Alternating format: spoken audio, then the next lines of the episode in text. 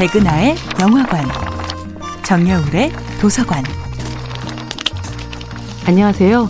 여러분들과 쉽고 재미있는 영화 이야기를 나누고 있는 배우 연구소 소장 백은하입니다. 이번 주에 만나보고 있는 영화는 2016년도 영화 룸입니다.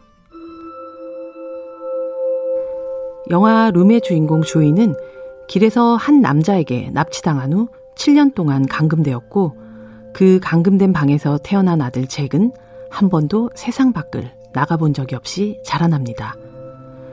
결국 아들과 함께 세운 엄마 조이의 탈출 계획은 이렇습니다. 몬테크리스토 백작 알지? 에드몽이 어떻게 그 섬에서 탈출했지? 죽은 친구 대신 가방에 들어가서 죽은 척하고 가만히 누워 있었지. 너도 그렇게 하면 되는 거야. 카페트에 돌돌 말린 상태로 아들이 죽은 척을 하고 있으면 납치범이 죽은 아이를 픽업 트럭에 태울 것이고 차가 정지선에 멈추면 문을 열고 뛰어내려가 도움을 청한다. 이런 계획입니다. 이 과정을 시뮬레이션 하듯 아들에게 설명할 때 엄마는 왼쪽 팔을 오른쪽 어깨에 올리고 있습니다. 예상컨대 이 동작은 아들 잭이 태어나기 전 홀로 버텨내야 했던 2년 동안 어느 누구에게도 도움을 구할 수 없었던 스스로를 팔로 안아가며 참아냈던 시절의 습관처럼 보이기도 합니다. 어린 아이에게 탈출의 이유와 과정을 말로 설득하고 몸으로 훈련시키는 지난한 시간 속에 엄마는 결코 비장해지거나 애절해지지 않습니다.